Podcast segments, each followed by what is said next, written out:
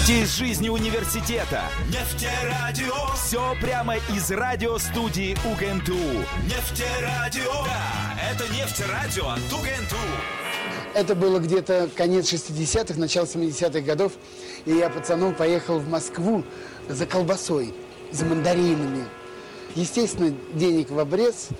И я, уже выйдя из ГУМа, шел в метро. Ко мне подходит в воловом плаще такой рябоватый молодой человек и шепотом меня отзывает к, к ларьку, который торговал пирожками. И так за угол меня заводит. И тайна по-революционному говорит, не желаете приобрести? Высоцкий, Битлз, Хампердинг. Я говорю, желаю, также шепотом. И он говорит, сколько вам? А у самого ничего в руках-то нету. Я говорю, что значит сколько? Он говорит, сколько тебе пластинок-то? Я говорю, ну мне одну, два рубля. А два рубля это огромные деньги. Это тогда, ну, будем говорить, килограмм колбасы. Я даю эти два рубля, он вытаскивает из рукава пачку этих гибких пластинок, огромный, ну, думаю, целая пачка, а он вдруг мне одну выдает пленочку, вот эту пластинку на ребрах, и тут же, оглядываясь по сторонам, говорит, только быстро, быстро спрячь, спрячь, быстро, быстро, чтобы никто не видел.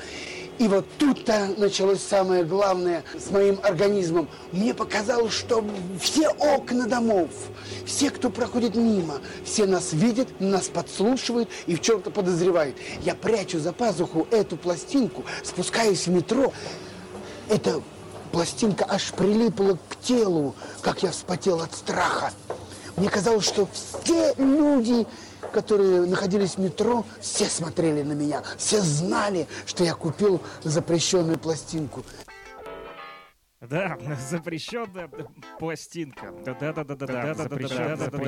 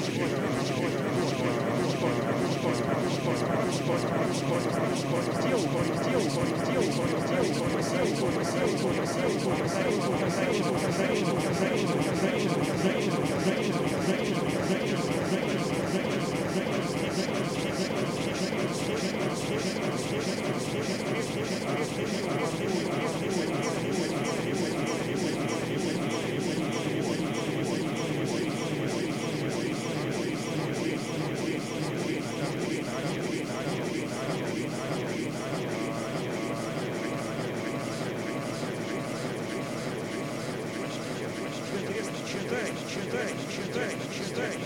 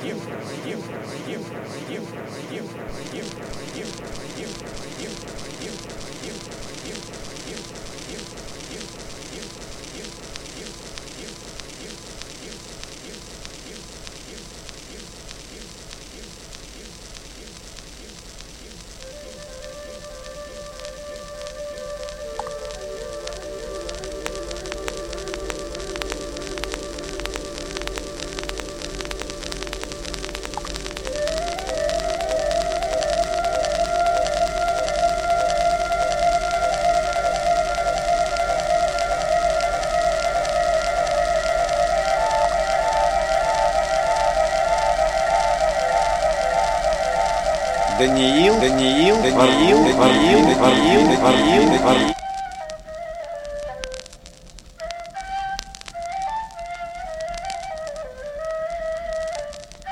Даниил жил в Вавилоне. Вавилон не был его родной страной. Даниил был пленником. Но благодаря его мудрости царь Вавилонский назначил его своим советником.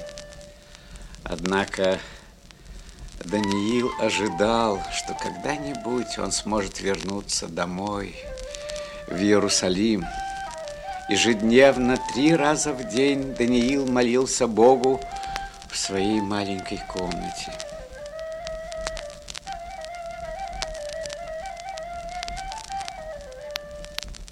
И вот однажды Вавилон захватили персы. В Вавилоне воцарился новый царь Дарий. Дарий знал, что Даниил был очень мудрым человеком, и когда Дарий нуждался в совете, он всегда посылал за Даниилом. Во дворце были и другие мудрецы, служившие Дарию. Видя великую мудрость Даниила, они стали ему завидовать. Почему Дарий зовет не нас для совета, говорили они между собой, а этого чужестранца, Даниила. И мудрецы собрались на тайное совещание. Мы должны что-то сделать с Даниилом, сказали они. Но что придумать, чтобы избавиться от него? Трудность заключается в том, что Даниил честный добросовестный человек, и никакой вины за ним нет, говорили они. Очень трудно найти предлог, чтобы обвинить его в чем-либо. Попробуем использовать против него его любовь к Богу. На следующий день мудрецы направились к царю. Царь Дарий, вовек живи, начали они. Ты лучший и мудрейший из царей, и нет для тебя ничего невозможного. Царю были приятны эти речи. Почему ты не издашь приказ, продолжали мудрецы, по которому все твои люди в течение 30 дней не должны просить никого, ни о чем, ни Бога, ни человека, а только тебя. Тогда все люди узнают, как ты велик. Это прекрасная идея, воскликнул царь. И приказ был подписан.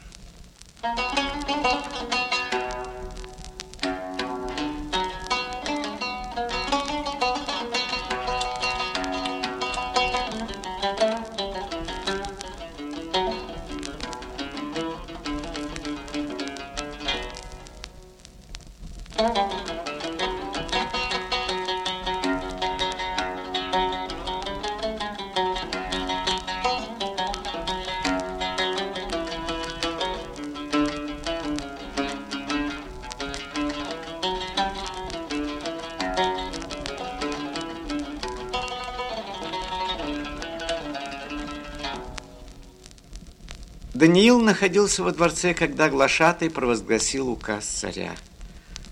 В указе говорилось, что если кто-либо попросит кого-нибудь о чем бы то ни было, тот немедленно будет брошен на растерзание в ров к диким львам.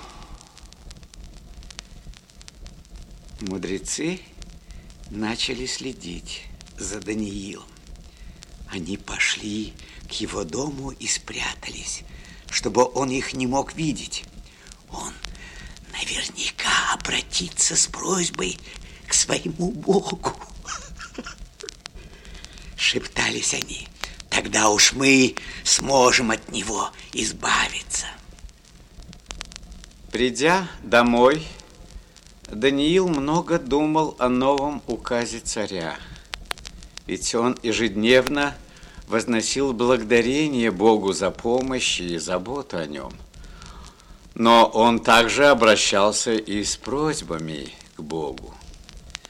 Новое постановление царя запрещало это делать. Он подошел к раскрытому окну и начал громко молиться Богу, как он делал это всегда.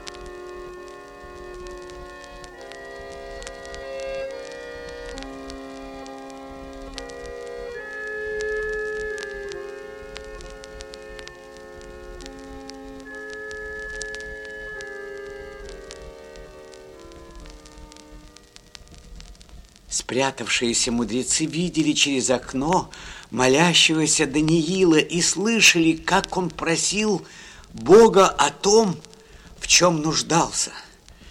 Мудрецы были очень довольны. Они побежали к царю и доложили ему, что Даниил нарушил его приказ.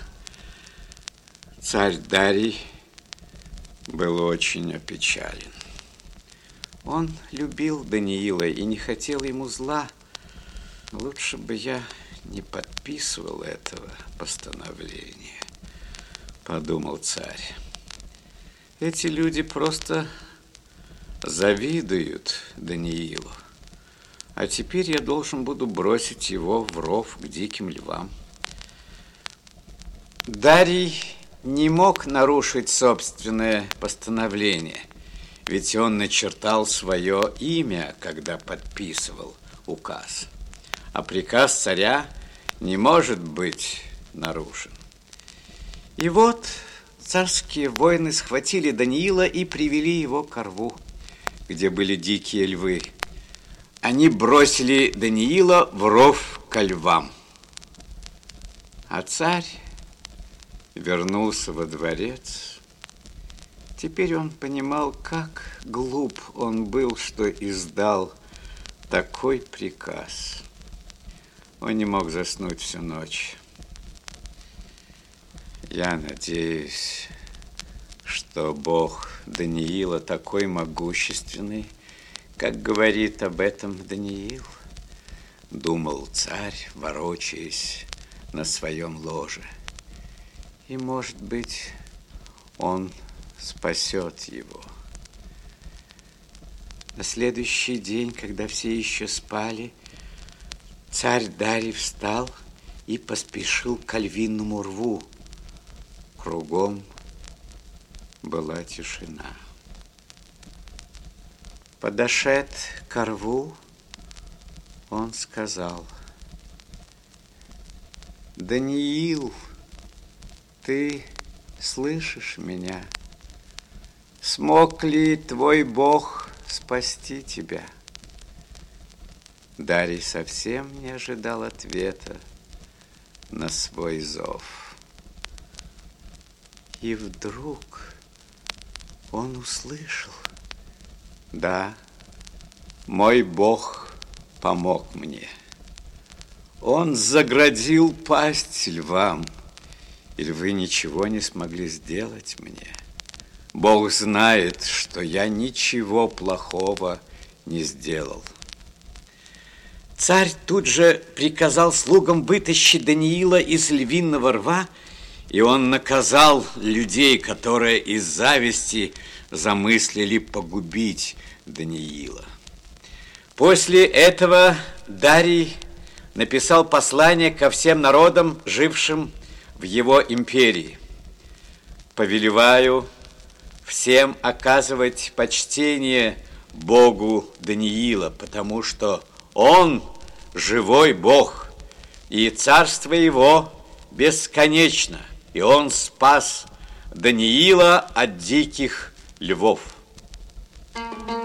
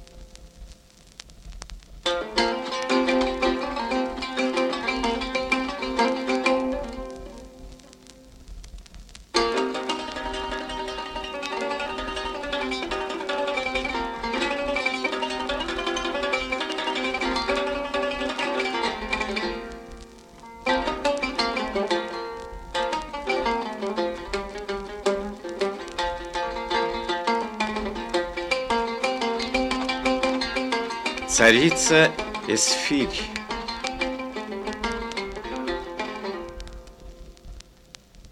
Однажды в городе Сузы было большое волнение. Царь Персидский должен был выбрать новую царицу. В царский дворец съехались самые красивые девушки со всех концов страны. Целый год им давали особые кушанья и специальное натирание, чтобы они стали еще красивее и были готовы во всей своей красоте предстать перед царем. Одну из девушек, присланных во дворец, звали Эсфирь. Эсфирь была израильтянкой. Ее родители умерли, когда она была еще маленькой девочкой, и ее воспитывал дядя по имени Мардахей. Ты так хороша собой, дорогая девочка.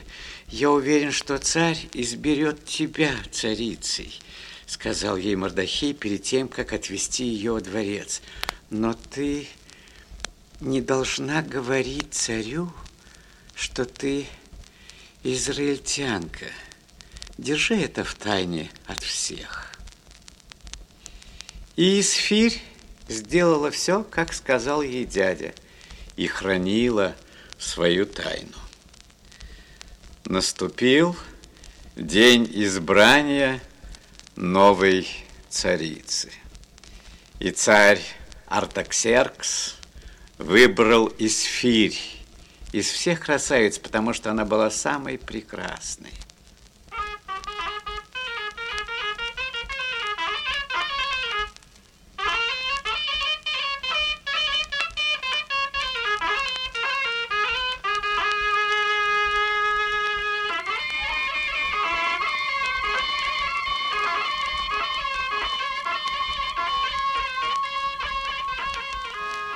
И устроил царь большой пир в честь новой царицы и раздавал всем дары с царственной щедростью.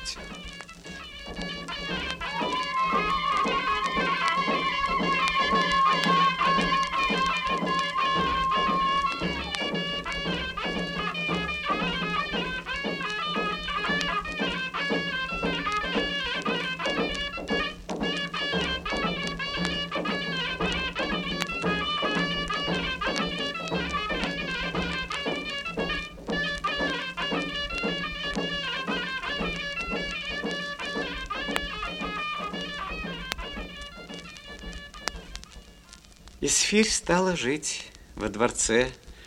Она была очень довольна новой жизнью. Ее дядя Мардахи работал при дворце. Он всегда рассказывал Исфире обо всем, что происходило во дворце. Однажды Мардахей зашел к Исфире очень взволнованный. Я случайно услышал, сказал он Исфире, что двое заговорщиков хотят убить царя.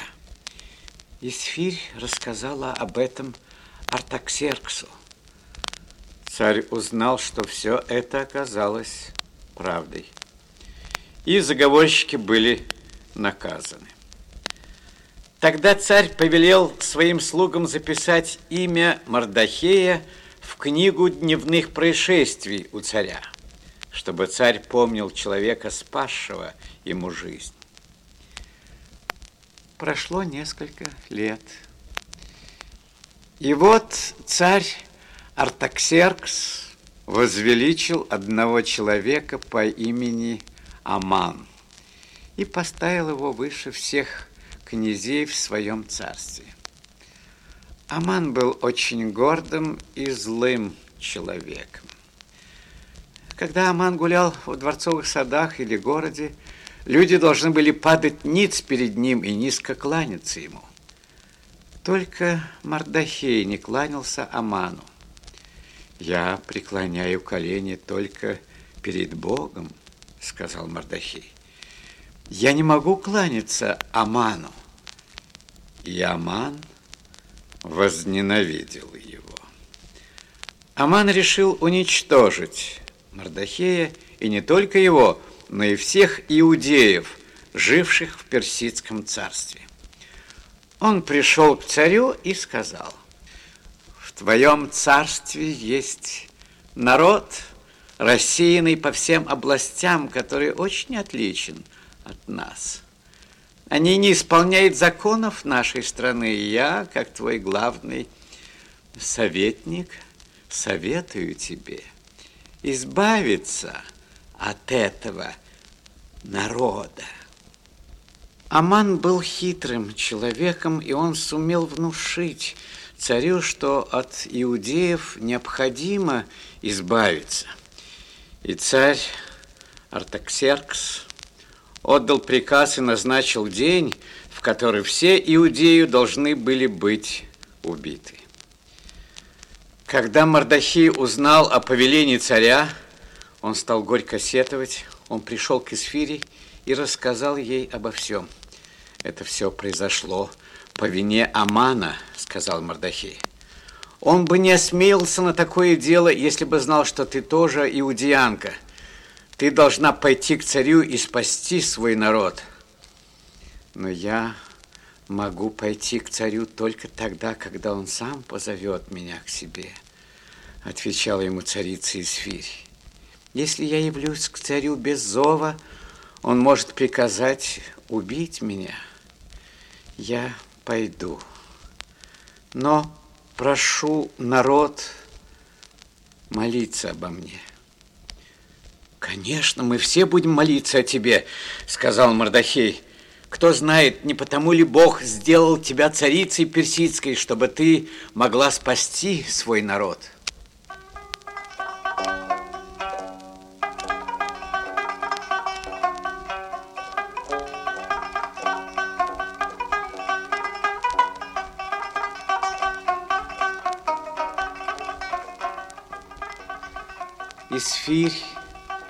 Пошла в царские палаты. Она знала, что нарушает дворцовый обычай, и была обрадована, когда увидела, что царь благосклонно посмотрел на нее. «Что ты хочешь, Исфирь?» – спросил ее царь. «Я хочу пригласить тебя на пир, который я устраиваю для тебя.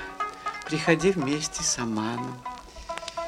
И вот царь Артаксеркс пришел с Аманом на пир, который устроила Исфирь. Их ждал роскошный ужин.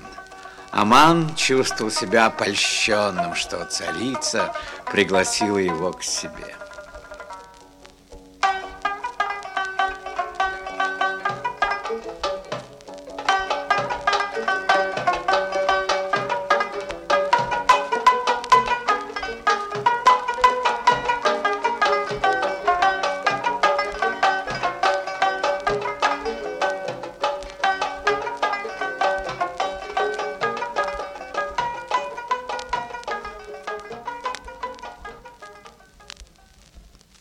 По окончанию пира Артаксеркс вернулся в свои палаты, но он никак не мог уснуть. Он ворочался сбоку на бок, но сон не приходил к нему. Тогда Артаксеркс начал читать книгу дневных происшествий и наткнулся на запись о двух заговорщиках, которые хотели убить царя, но Мардахей предупредил его о готовящемся злодеянии. «Наградил ли я тогда Мардахея?» – спросил царь своего слугу. «Нет», – ответил слуга. На следующий день царь Артаксеркс наградил Мардахея богатым одеянием, шитым золотом и шелками, и подарил ему коня.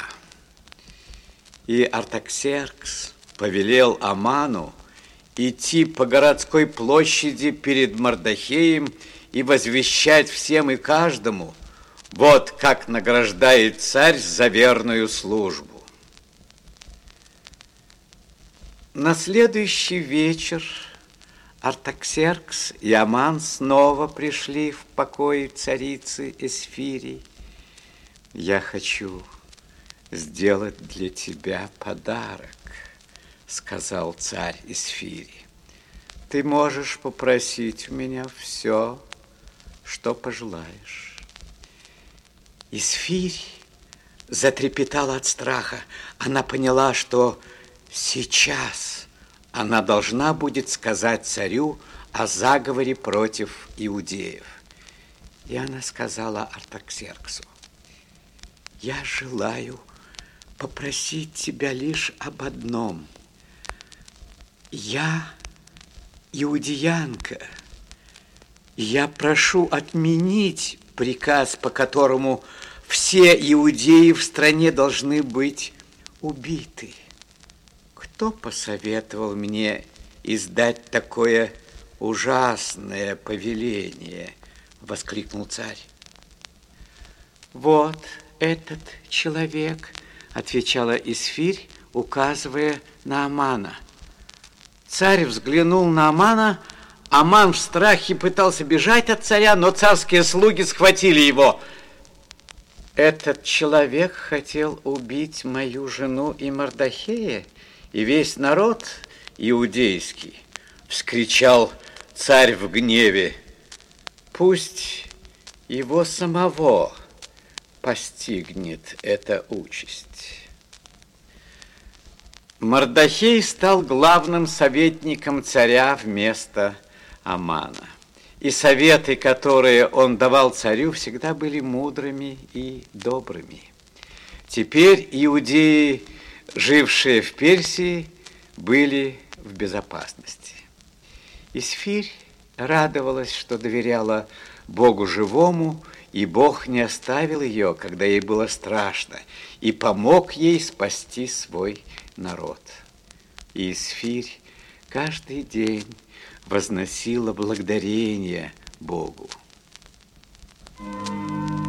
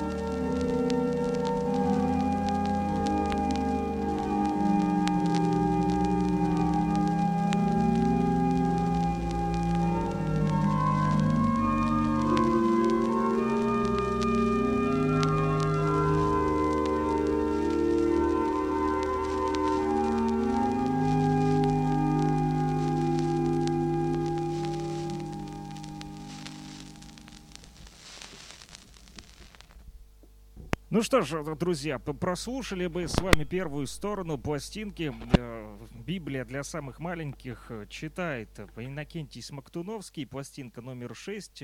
А Так на ней написано. На первой стороне две истории Даниил Варву Львином и царица Есфирь. Думаю, заставила вас тоже э, эта пластиночка задуматься, да. Еще раз всех с Рождеством. Мы с вами Александр Пономарев и Лидия Пономарева, которая сейчас протирает эту пластиночку, готовит вторую э, сторону, помогает мне, моя помощница, хорошая, самая любимая.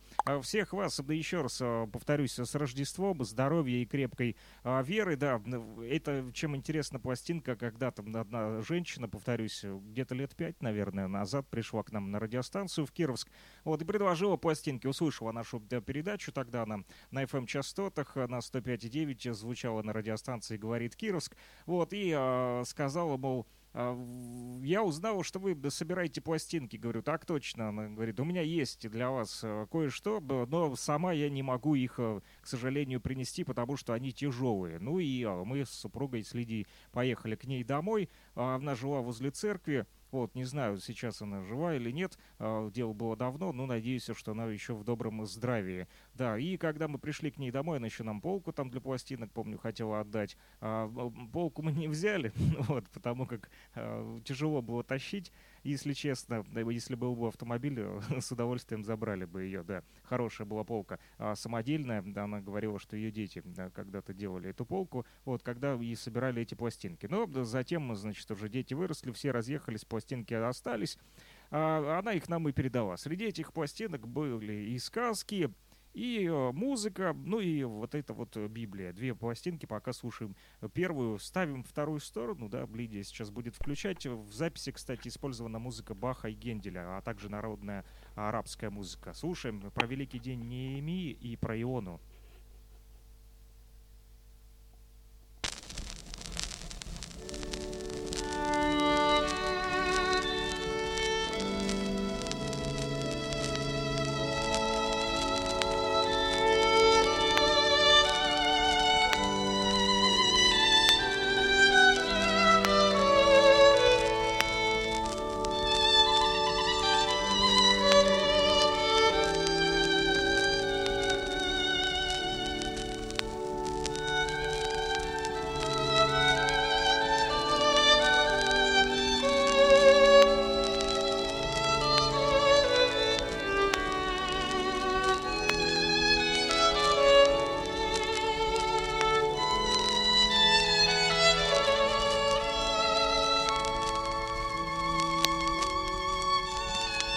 Великий день Неемии.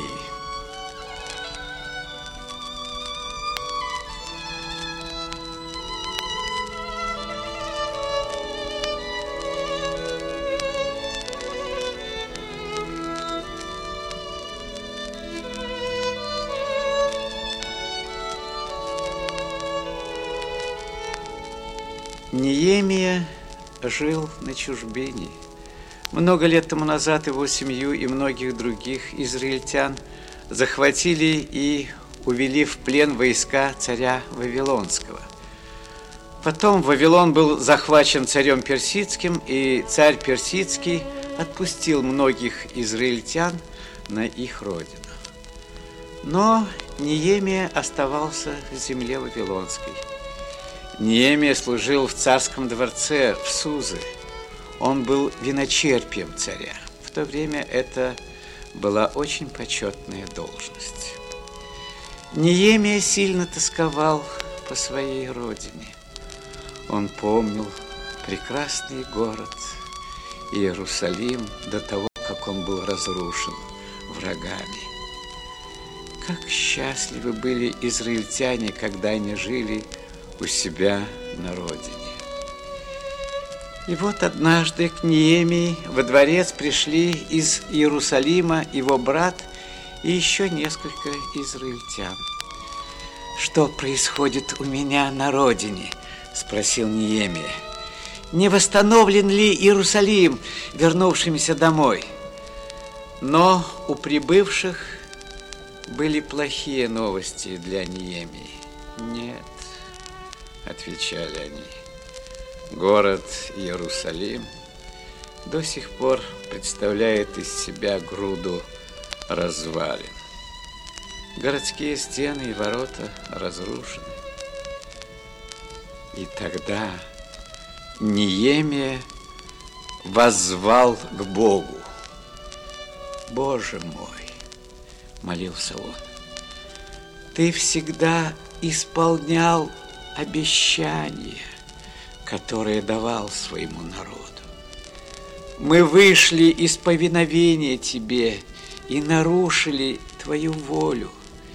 И вот теперь мы пленники в чужой стране. Услышь молитву и верни нас на родину.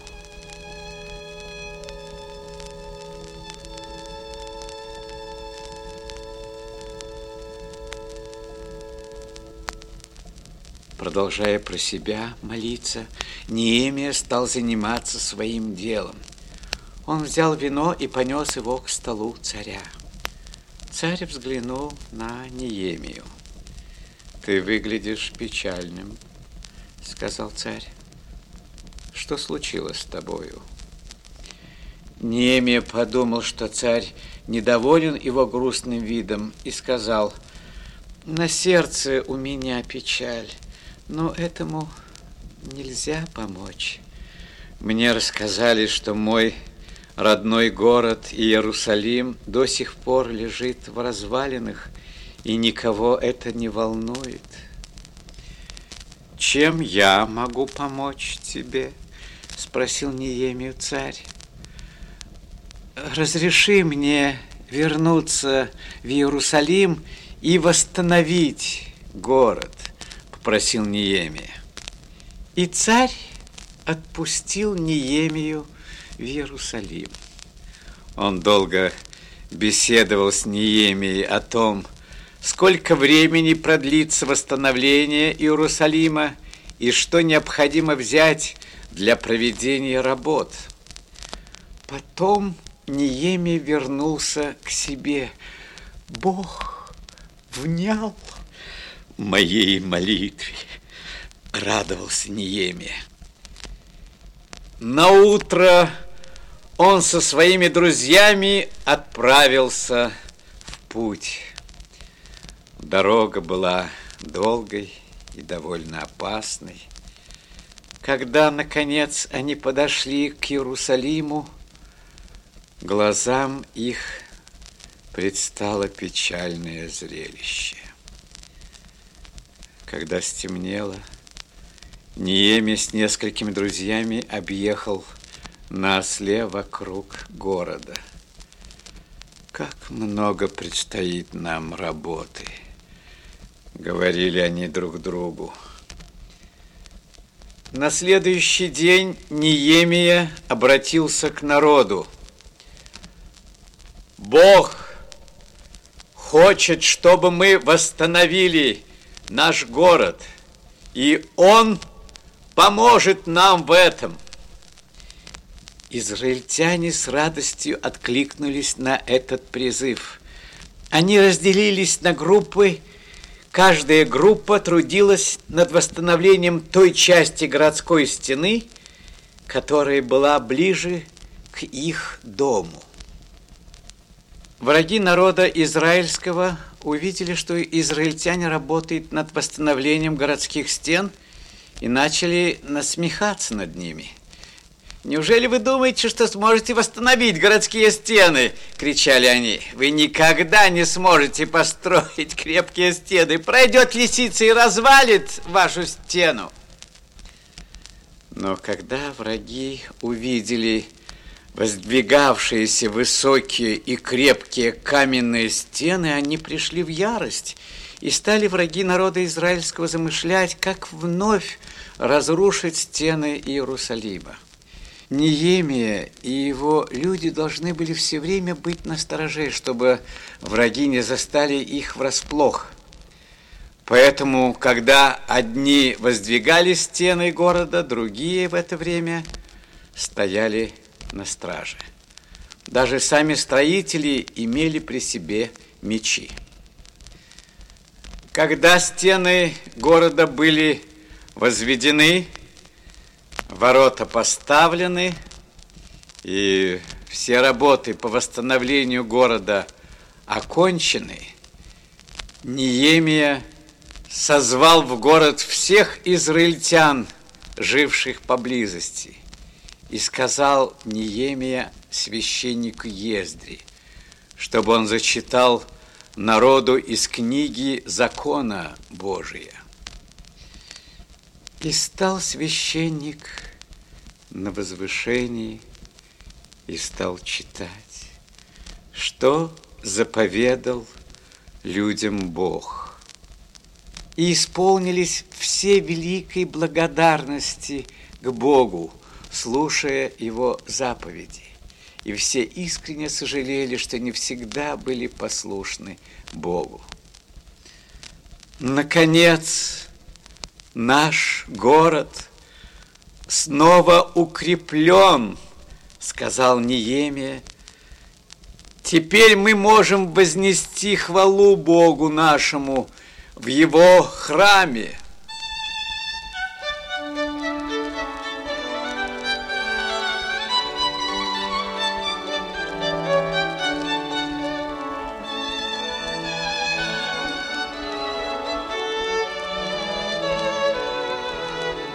Все израильтяне поднялись по ступеням на городские стены.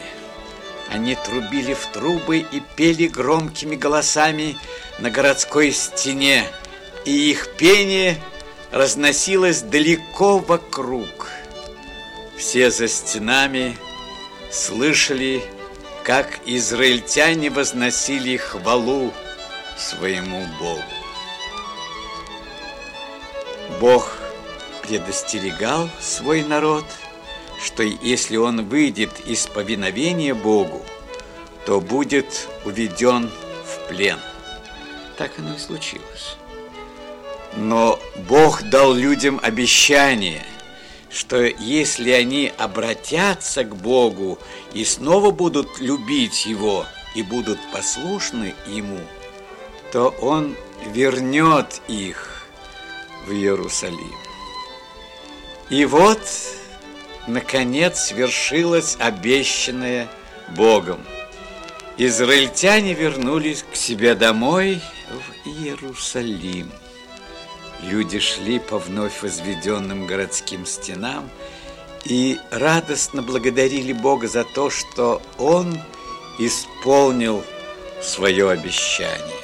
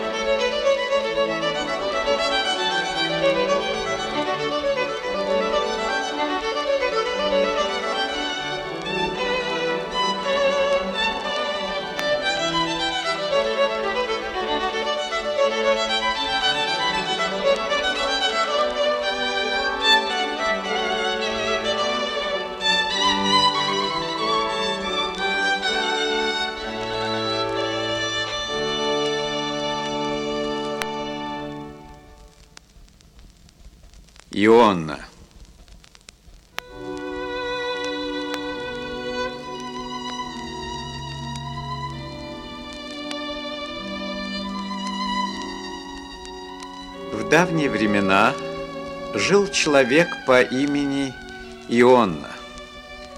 Ионна был пророком. Бог избрал его, чтобы он передавал людям, что хотел им сказать Бог.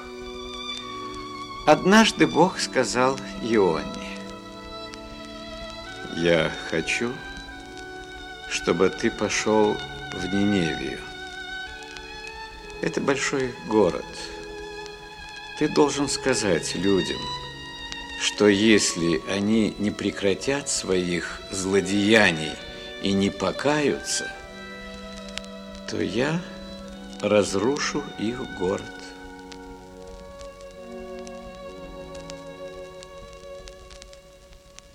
Ниневитяне были врагами израильтян.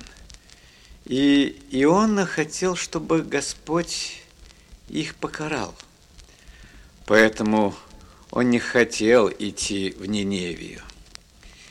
«Я знаю, что произойдет», – подумал Иона. «Такое случалось и раньше. Если я приду к людям с такой вестью, они испугаются. Они скажут Богу, что они раскаиваются в делах своих. Бог милостив, и Он простит их. Я бы хотел, чтобы Бог наказал ниневитян. И поэтому Иона пошел не в Ниневию, а совсем в противоположную сторону. Иона хотел убежать от Бога и ниневитян. Он пришел к морю и попросил, чтобы его взяли на корабль. Когда корабль отплыл от берега, Иона подумал с облегчением. Раз Бог ничего не сказал, что я сел на корабль, значит, он ничего против не имеет. Теперь я далеко и от Бога, и от Ниневии. Но вскоре на море разразилась страшная буря. Корабль качало, как блинку на огромных волнах. Волны с чудовищной силой обрушивались на корабль, и ветер уносил его далеко от цели. Моряки были напуганы и не могли ничего сделать, чтобы спасти корабль они решили, что всем им суждено погибнуть. А Иона спустился в каюту и лег спать. Когда я проснусь, море уже будет спокойным, подумал он. Только Иона заснул, как к нему прибежал капитан корабля и разбудил его. Как ты можешь спать в такую бурю? Воскликнул он. Наш корабль тонет. Встань и помолись Богу твоему. И тут Иона понял, что его попытка убежать от Бога была очень глупой и бессмысленной. «Это моя вина», — сказал он капитану корабля. «Мой Бог послал бурю, чтобы остановить меня. Я хотел убежать от Него. Если вы бросите меня в море, буря сразу же утихнет». Капитан испугался. Он совсем не хотел, чтобы Иона утонул, но Иона знал, что это был единственный путь остановить бурю. И моряки послушались Иону и бросили его в бушующее море. Буря сразу же утихла, и засияло солнце.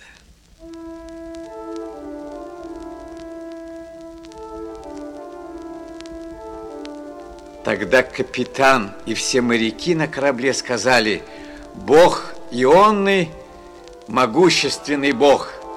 Даже морские стихии подвластны ему. Но они не знали, что Бог послал огромного кита и повелел ему проглотить Иону.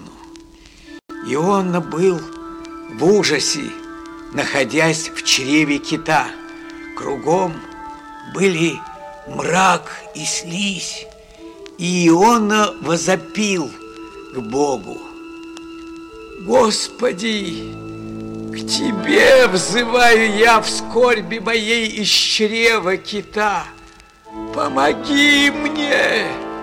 Теперь я вижу, как неразумен я был в непослушании своем.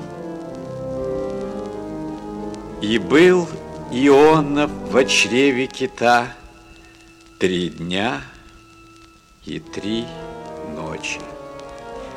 После этого кит изверг Иону на сушу и уплыл в глубины вод.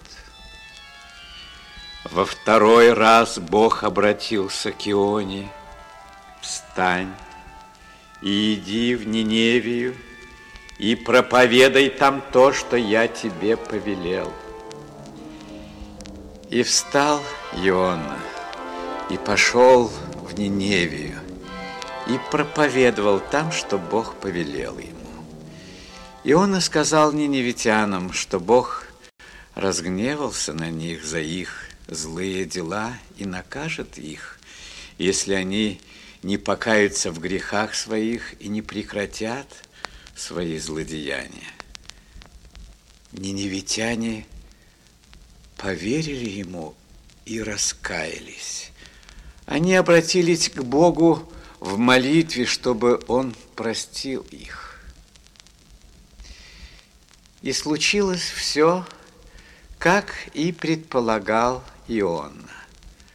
Бог смилостивился и не стал наказывать ниневитян. Иоанна очень огорчился. Он вышел из города и сел невдалеке отдохнуть. Было очень жарко.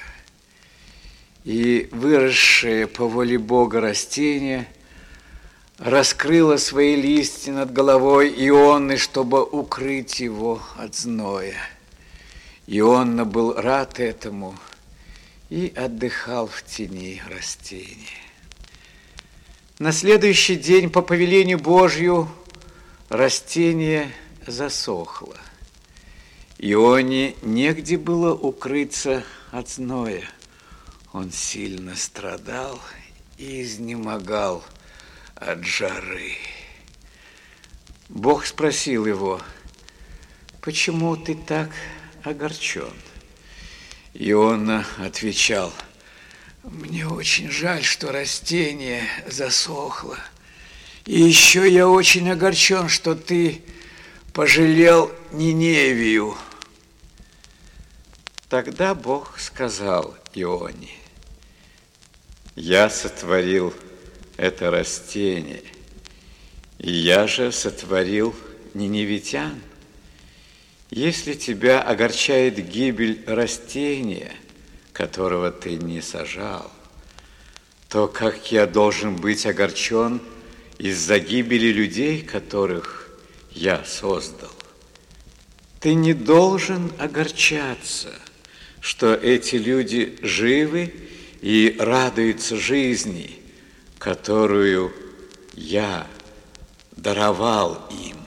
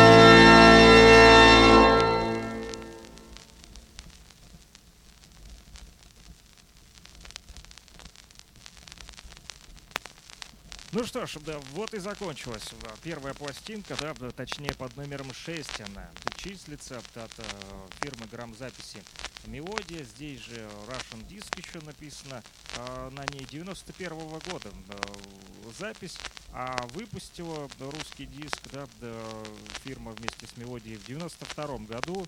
Заказ а, значит, поступил на 20 тысяч копий в тот э, год. Вот, ну и вторая пластинка, которую будем сегодня с вами слушать, а, пластинка номер 7. Все из той же серии, как я понимаю. Да, здесь тоже четыре истории, по две на каждой стороне. Да, первая да, сторона, да, значит, тут что у нас написано. А, мальчика звали Иоанн и Первое Рождество. Да, и будем слушать первую сторону, потом поговорим о второй. А здесь также э, используется музыка Баха, как вы могли услышать и в первой пластинке, да.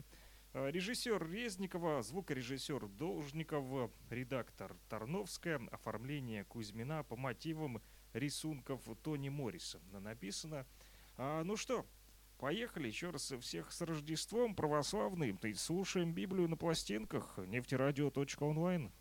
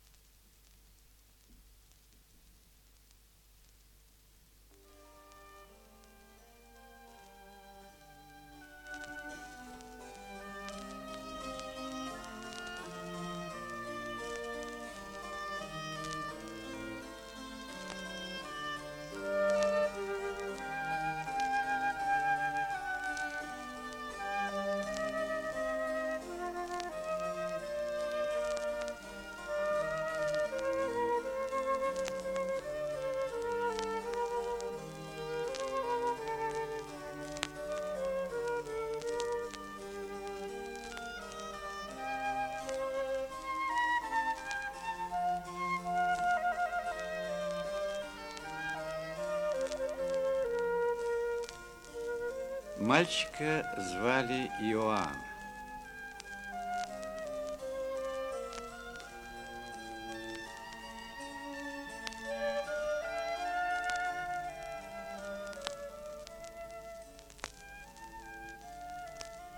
Жил в Израиле один старый человек по имени Захария со своей женой Елисаветой. Все знали Захарию, потому что он был священником в храме Божьем. Захария и Елисавета часто беседовали о Боге.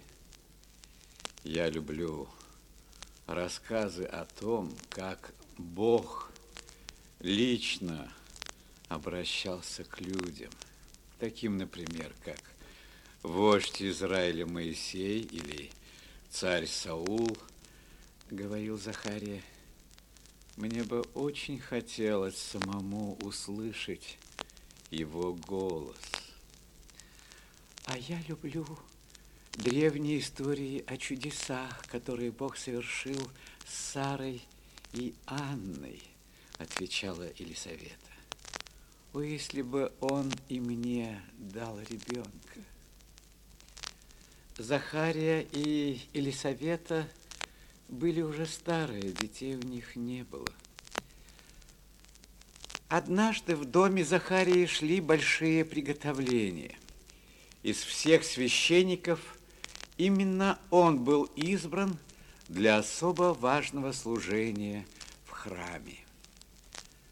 Захарии предстояло молиться в храме за весь Израиль, а Елисавета и весь народ, ожидая его, должны были молиться снаружи. Народ остался на солнцепеке, а Захария медленно вошел в прохладный храм. Вдруг он увидел яркий свет. Захария испугался, ведь он был в храме совершенно один. Что же случилось? В этот момент ангел, посланный Богом, заговорил со старым священником. Не бойся, Захария, Бог все еще говорит с людьми и все так же силен совершать чудеса. У вас с Елисаветой родится сын. Назовите его Иоанн. Иоанн вырастет необыкновенным человеком.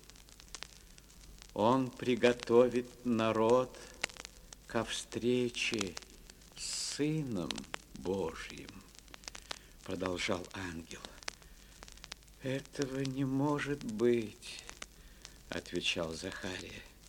Мы слишком стары, чтобы иметь ребенка.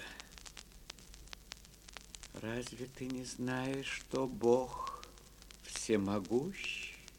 Спросил ангел. В наказание за то, что ты усомнился, будешь нем до самого рождения сына. И тогда ты убедишься, что я говорил правду. Народ удивлялся, почему Захария так долго не выходит из храма. Когда же он, наконец, вышел, все поняли, что в храме что-то произошло. Захария не мог говорить. Вернувшись домой, Захария написал жене обо всем, что случилось. Елисавета была удивлена не меньше мужа. Оба очень волновались и считали недели в ожидании дня, когда должен родиться ребенок. Однажды Елисавету навестила ее двоюродная сестра Мария. Мария и сама ожидала ребенка. Сестры очень обрадовались встрече, так как уже давно не виделись. Елисавета поспешила рассказать Марии, как ангел явился Захарии в храме.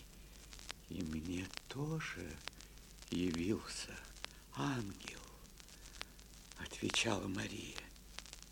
Обе были удивлены, что им, самым обыкновенным людям, Бог посылает таких особенных сыновей. Погостив немного, Мария вернулась домой к мужу Иосифу.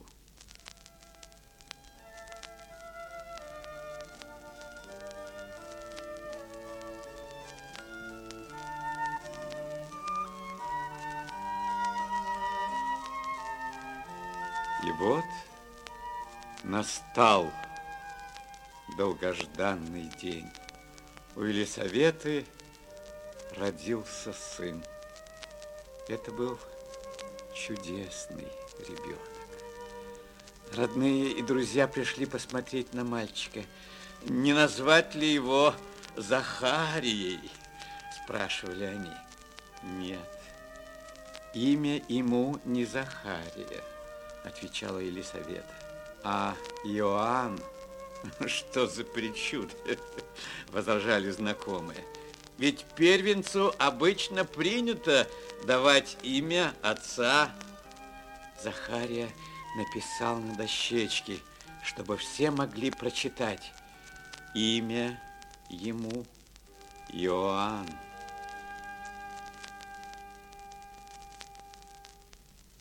И как только это было написано, исполнилось обещанное Богом через ангела. К Захарии вернулся дар речи.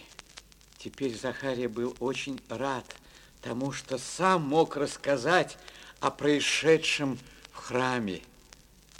Все с восхищением смотрели на новорожденного. Какой удивительный ребенок, восклицали все вокруг. Когда он вырастет, его ожидает особое служение для Господа.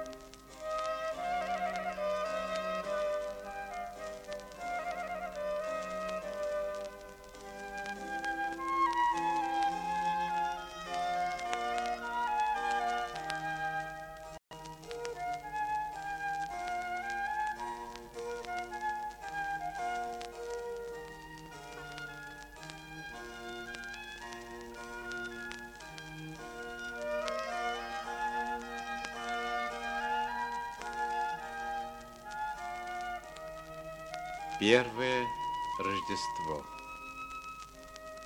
Давным-давно, еще до первого Рождества, в маленьком городке Назарете жила красивая девушка по имени Мария. Однажды, когда Мария хлопотала по дому, ее комнату вдруг озарил яркий свет. И в этом свете Мария увидела ангела Господня. Она очень испугалась. Не бойся, Мария, сказал ей ангел. Я принес тебе радостную весть. У тебя скоро будет сын. Но ведь у меня нет мужа, воскликнула девушка. Он будет сыном самого Бога, сказал ангел. Ты назовешь его Иисусом. Я готова исполнить все, что угодно Богу, ответила Мария. И ангела не стало. В Назарете был один человек по имени Иосиф. Он любил Марию и думал на ней жениться. Ангел явился ему во сне и сказал, я пришел сообщить тебе, что Мария ожидает ребенка. Он Сын Божий. Ты наречешь его Иисусом. Он будет спасителем мира.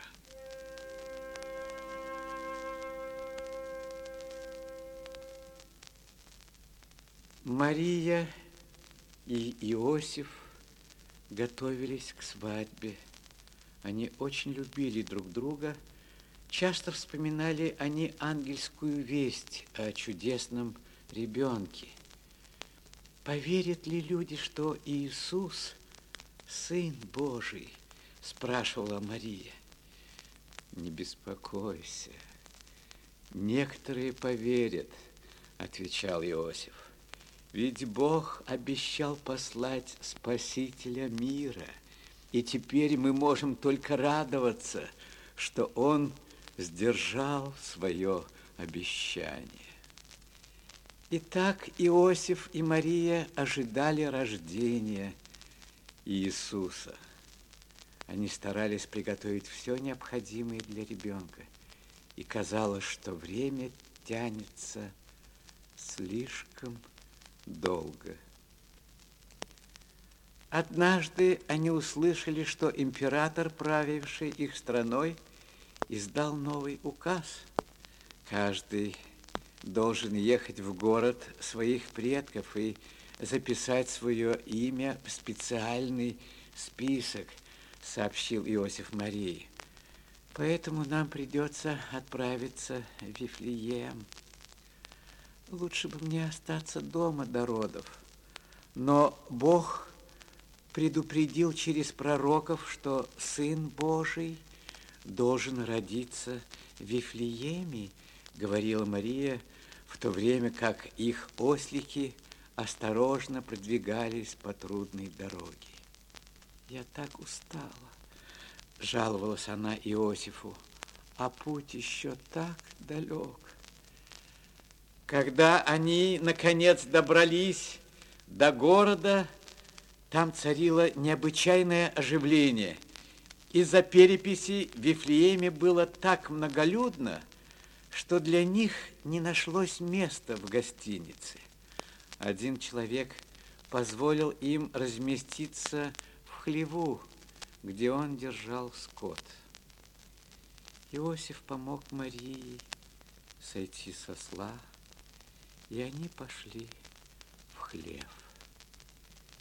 Мария сделала из соломы постель и покрыла ее своим теплым плащом. Она знала, что ее ребенок должен скоро родиться.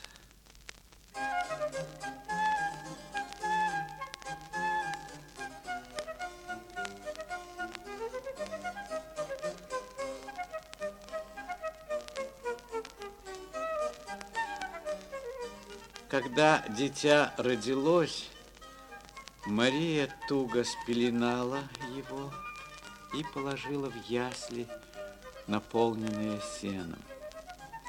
Имя ему Иисус, говорили Иосиф и Мария.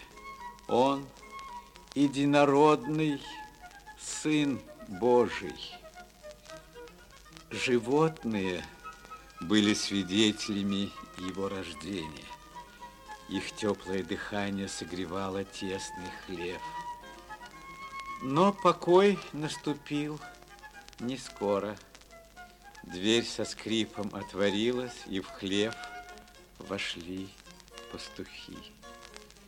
Здесь должно быть дитя. Можно нам на него взглянуть? Учтиво спросили они. Конечно, ответил Иосиф. Но как вы узнали о ребенке? Мы пасли овец в поле, ответили пастухи. И вдруг небо озарилось светом, и мы увидели ангелов, которые сказали нам, что здесь родилось дитя. Когда оно вырастет, то спасет всех нас. Вот мы и пришли взглянуть на него и поклониться ему. Потом пастухи вернулись обратно к стадам, рассказывая о случившемся всем, кого встречали по дороге. Мария Иосиф оставались в Вифлееме еще некоторое время. Однажды кто-то постучался в дверь. У порога стояли знатные гости. Мы прошли долгий путь, сказал один из мудрецов, чтобы увидеть царское дитя. Действительно ли оно здесь? Да, но как вы узнали о рождении ребенка? Изумился Иосиф. Мы увидели яркую звезду на небе, отвечали они. В наших книгах сказано, что она укажет время и место рождения ребенка, который станет царем Израиля. Пришедшие опустились на колени и преподнесли ребенку подарки. Золото, ладан и смирну.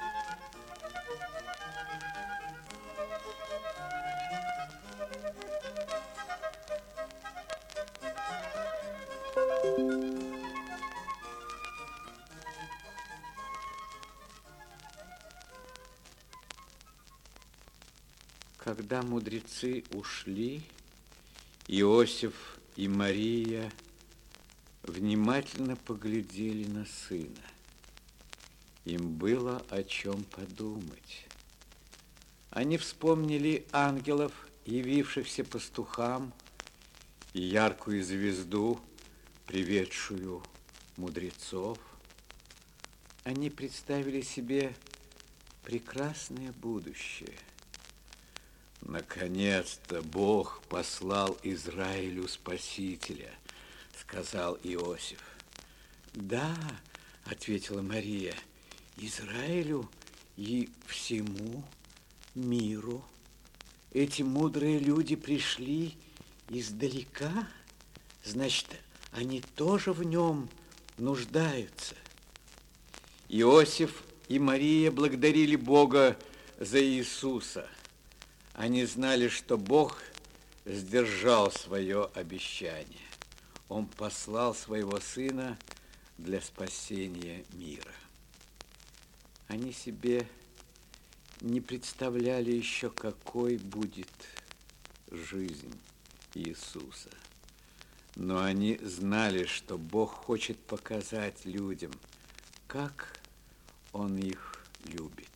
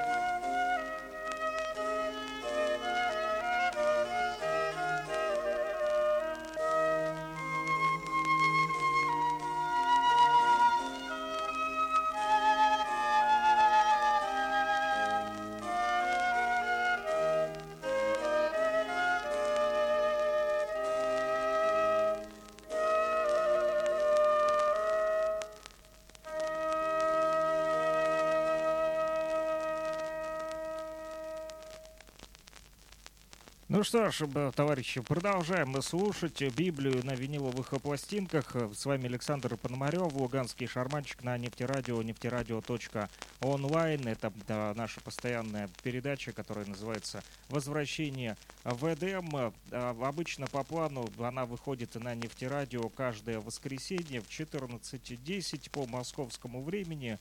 А, Плюс 2 часа разницы у нас с Уфой, 16.10 по уфимскому времени, так как в Республике Башкортостан находится наша основная платформа нефтерадио.онлайн. Спасибо еще раз Уфимскому государственному нефтяному техническому университету за возможность вещать а, в режиме онлайн, да, ну и наше интернет-вещание продолжается.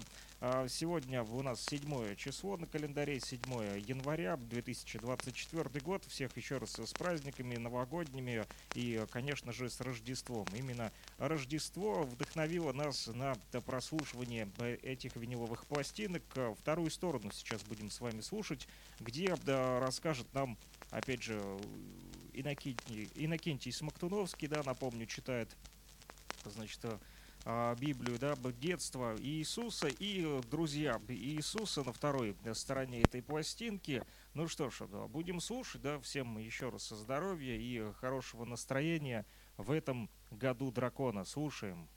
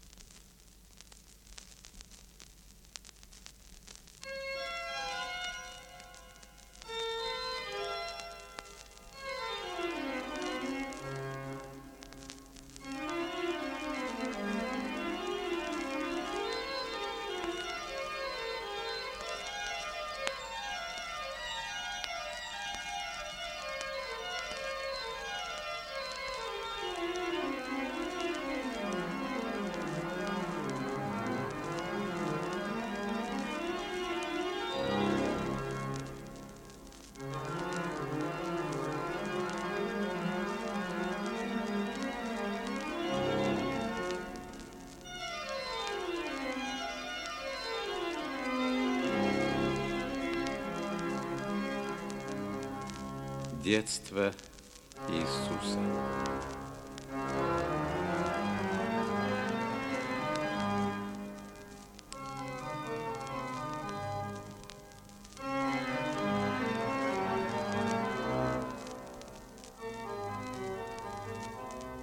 Мудрецы из далеких земель пришли в Вифлеем, чтобы увидеть новорожденного Иисуса. Они последовали за сиянием звезды, появившейся на небе. Ее появление означало, что родился великий царь. И они отправились в путь, чтобы принести ему свои дары. Но звезда не привела их сразу в Вифлеем. Они потеряли ее из вида возле Иерусалима. И мудрецы отправились во дворец Ирода. Мы хотим взглянуть на маленького принца, сказали они. Царь Ирод был неприятно удивлен, услышав эти слова. Здесь нет никакого принца, сказал он и послал за своими советниками.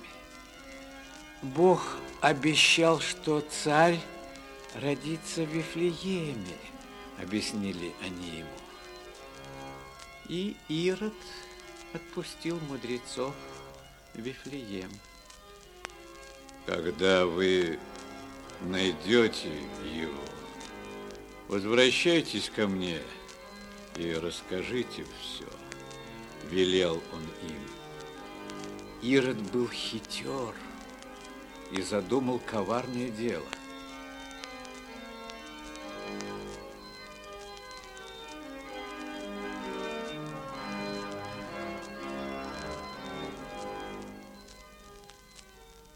Мудрецы разыскали Иисуса, преподнесли ему дары, но не вернулись к Ироду. Сам Бог предупредил их о коварстве царя Ирода. Ничего не говорите царю об Иисусе, сказал Бог. Возвращайтесь другой дорогой. Долго ждал их царь. Наконец, его терпение лопнуло, и он позвал солдат. «Отправляйтесь в Вифлеем», — приказал он, «и убейте всех младенцев мужского пола. Я не хочу, чтобы кто-то из них стал царем, когда вырастет. Ни одного не оставляйте в живых». Солдаты отправились выполнять приказ. Еще до их прихода в Вифлеем Бог предупредил Иосифа, ты должен уйти с Марией и младенцем из города. Если вы останетесь здесь, Ирод убьет его. Иосиф и Мария быстро собрались в дорогу и отправились с Иисусом в Египет – чтобы царь Ирод не смог причинить ему зла. Им было грустно покидать родину, и они не знали, когда смогут вернуться обратно. Царь Ирод был стар и болен. Через некоторое время он умер. Бог сказал Иосифу, что теперь опасность миновала, и семья может вернуться с Иисусом домой, в Назарет.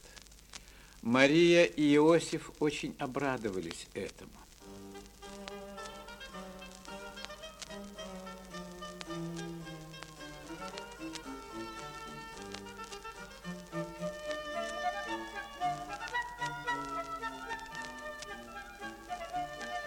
Друзья в Назарете приветливо встретили их и, увидев маленького Иисуса, говорили, какой чудесный мальчик у Марии и Иосифа. Он уже такой большой. Иосиф и Мария улыбались. Они были счастливы, что вернулись домой. Иосиф опять приступил к своей работе плотником. Он мастерил деревянные столы и скамейки, орудия труда для крестьян – Люди говорили, мы рады, что вы вернулись. Ты хороший плотник, Иосиф. Нам тебя очень не хватало. Когда Иисус подрос, он наблюдал, как Иосиф плотничает, и вскоре научился пользоваться плотницким инструментом. Раз в неделю, в субботу, все отдыхали от работы – Люди шли в синагогу молиться и слушать закон Божий. Его читали вслух из длинных свитков. Когда мальчикам исполнялось шесть лет, они начинали ходить в школу при синагоге. Учитель старался доступно разъяснить им смысл закона Божьего. Иисус ходил в синагогу вместе с другими ребятами – он был очень прилежным учеником.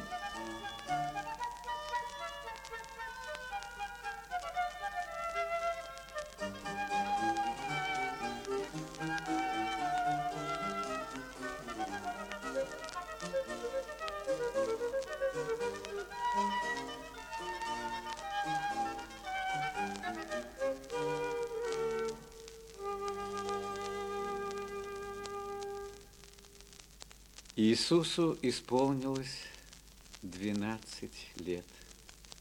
В свой 13-й день рождения, после особого служения в синагоге, он и его сверстники будут считаться отроками. Каждый год Мария и Иосиф вместе с многими жителями Назарета – отправлялись в Иерусалим на праздник Пасхи. Всю дорогу они шли пешком, а на ночлег останавливались лагерем. В тот год Иисус впервые отправился с Марией и Иосифом. Время в Иерусалиме прошло незаметно. Каждый день они были в храме, слушая учителей и прославляя Бога. В пасхальную ночь совершалась специальная трапеза. Иудеи вспоминали, как когда-то в давние времена Бог спас свой народ, выведший его из египетского плена. Иисус не всегда был возле родителей. Он ходил и со своими друзьями. Однажды, возвращаясь домой, родители потеряли его из виду. Лишь во время остановки на ночлег Иосиф и Мария хватились Иисуса. Они никак не могли найти его. Никто не видел его в тот день. Тогда они вернулись в Иерусалим и стали искать его там. Они проискали Иисуса целый день. Через три дня Иосиф и Мария нашли его в храме, беседовавшего с учителями. Мария была очень раздосадована. Ты не подумал о том, что мы будем беспокоиться? Спросила она.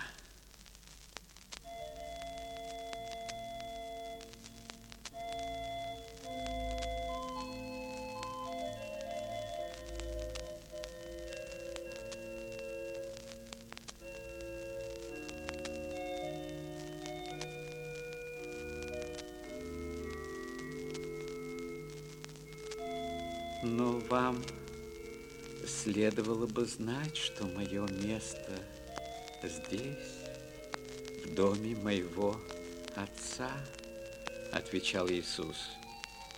Я должен учиться исполнять его волю. Мария и Иосиф не поняли его. Иисус знал, что он Сын Божий. Он рос и готовился к предназначенному для него служению.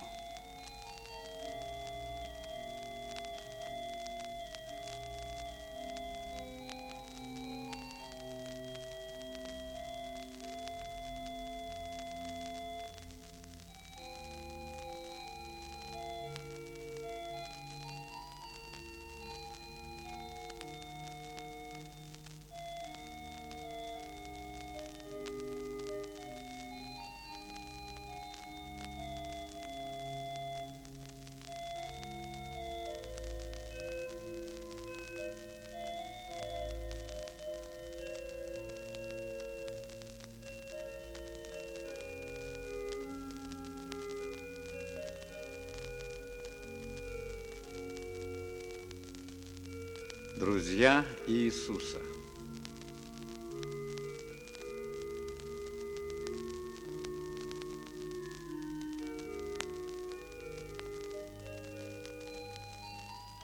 Когда Иисус вырос, он все чаще стал слышать, что народ говорит о его родственнике Иоанне. Иоанн проповедовал на берегу реки Иордан, и народ сходился туда, чтобы послушать его. Бог посылает в мир своего Сына, говорил Иоанн, но вы еще не готовы для встречи с Ним.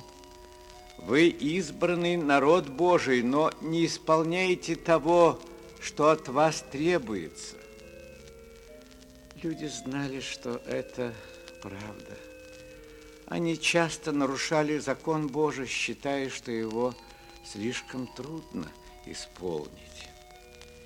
Мы сожалеем об этом, говорили они, но что нам делать?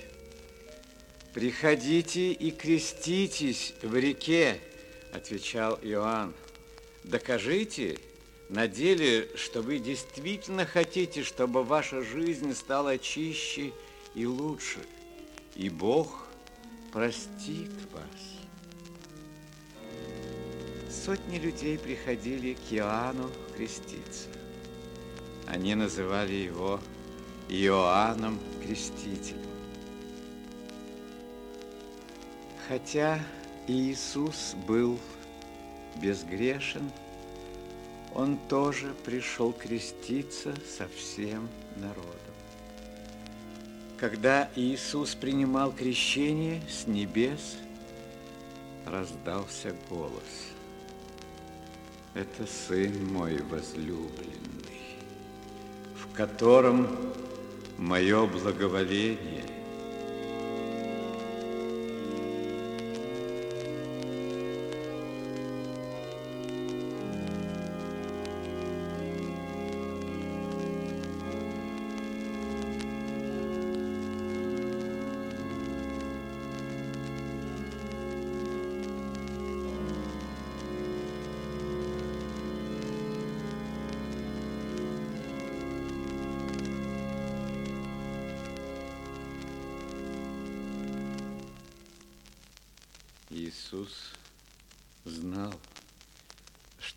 наступило время исполнить повеление Божие. Это было непросто. Поэтому он один отправился в пустыню для молитвы. В течение многих дней, проведенных там, он ничего не ел. Но враг людей, сатана, исказивший весь Божий мир, пытался помешать Иисусу совершить Божие предназначение. Сатана пытался любыми средствами склонить Иисуса к послушанию Ему, а не Богу. Но Иисус сказал, я никогда не поклонюсь тебе, сатана.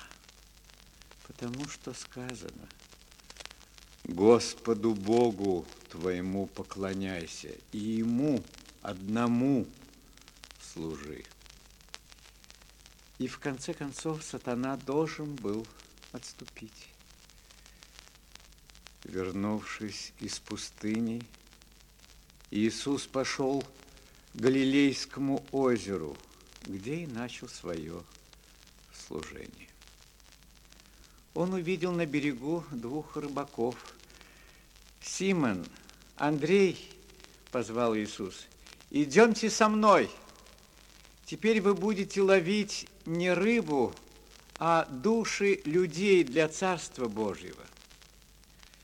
Потом Иисус заметил еще двух рыбаков, занимавшихся починкой сетей.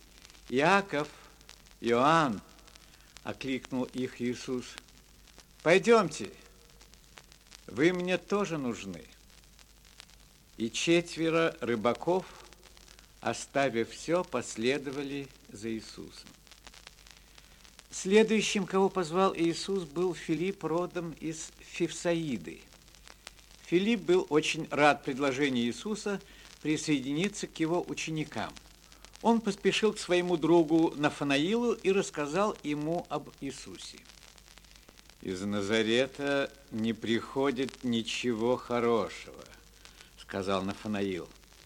Но все же он пошел с Филиппом, чтобы самому встретиться с Иисусом. Здравствуй, Нафанаил, сказал Иисус. Я видел тебя под смоковницей еще до того, как Филипп позвал тебя. И Нафанаил понял, что Иисус знал о нем все. И он тоже пошел с Иисусом.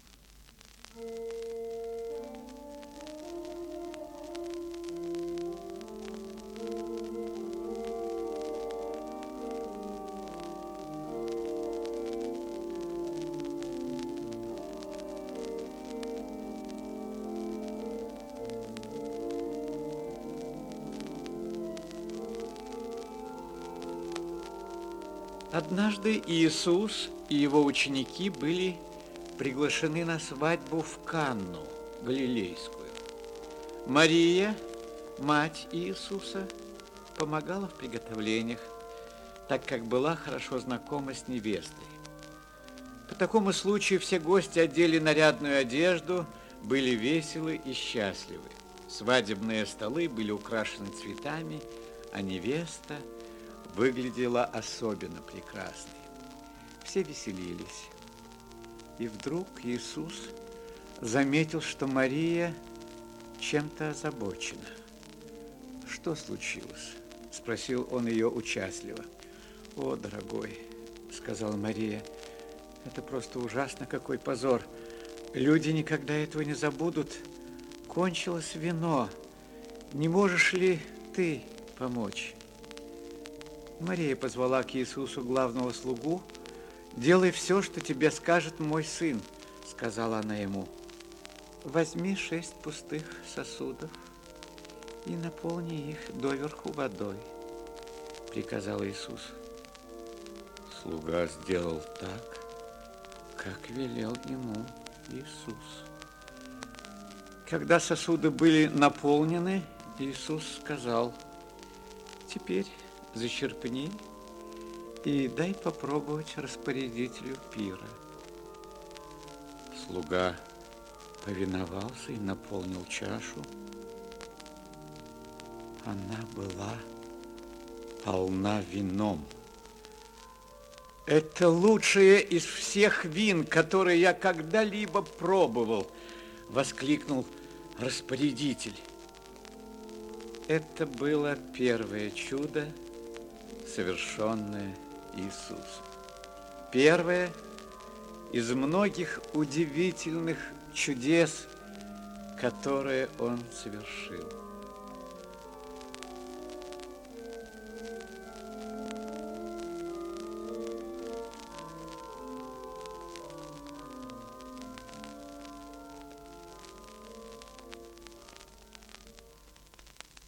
Когда он вернулся на Галилейское озеро, за ним следовало множество народа.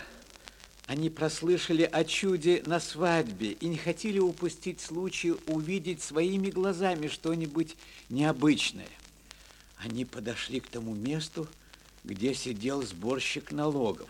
«Матфей», — позвал Иисус, — «оставь все и следуй за мной, ты мне нужен». Матфей встал, оставил ящик с деньгами и пошел за Иисусом. Он тоже стал учеником Иисуса.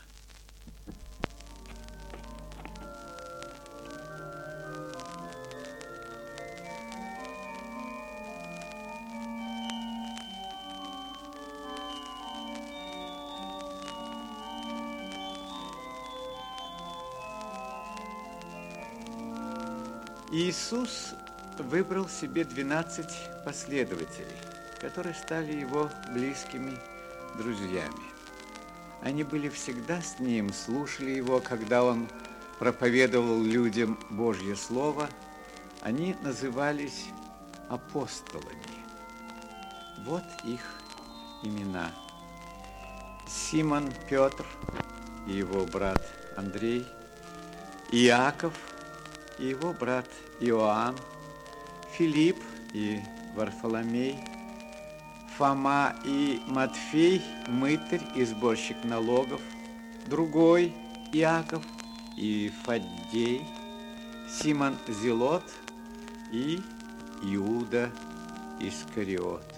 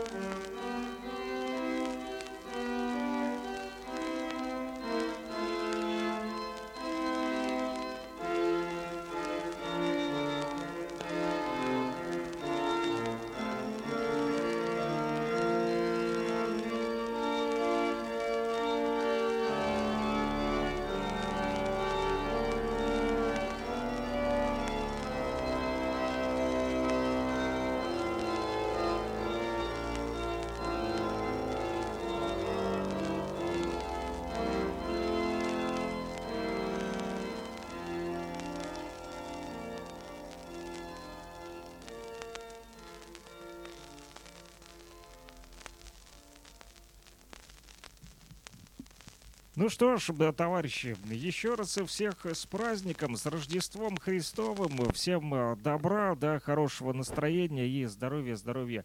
Еще раз э, здоровья. Спасибо, что э, прослушали э, нашу передачу «Возвращение в Эдем».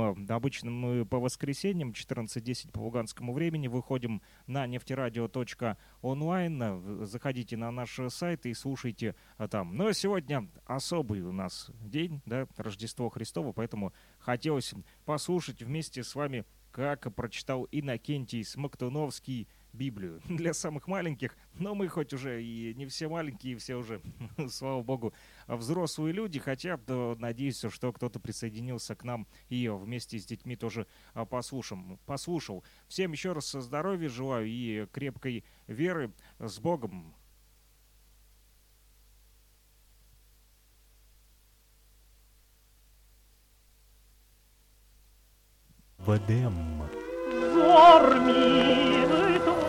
Самое удивительное, когда я приехал домой, у меня не было проигрывателя. Зачем я купил пластинку, когда у меня не было проигрывателя? И я пошел по пацанам интересоваться, у кого есть проигрыватель. Помню, Валер Краснов говорит, пойдем. И он приводит меня к себе домой, ставит пластинку, и эта гибкая пластинка на ребрах помчалась на этом проигрывателе под иглой. И вдруг я слышу... Я не помню, что там. Э, Высоцкий, Высоцкий, Битлз, не Битлз. И ну, через 14 секунд она закончилась.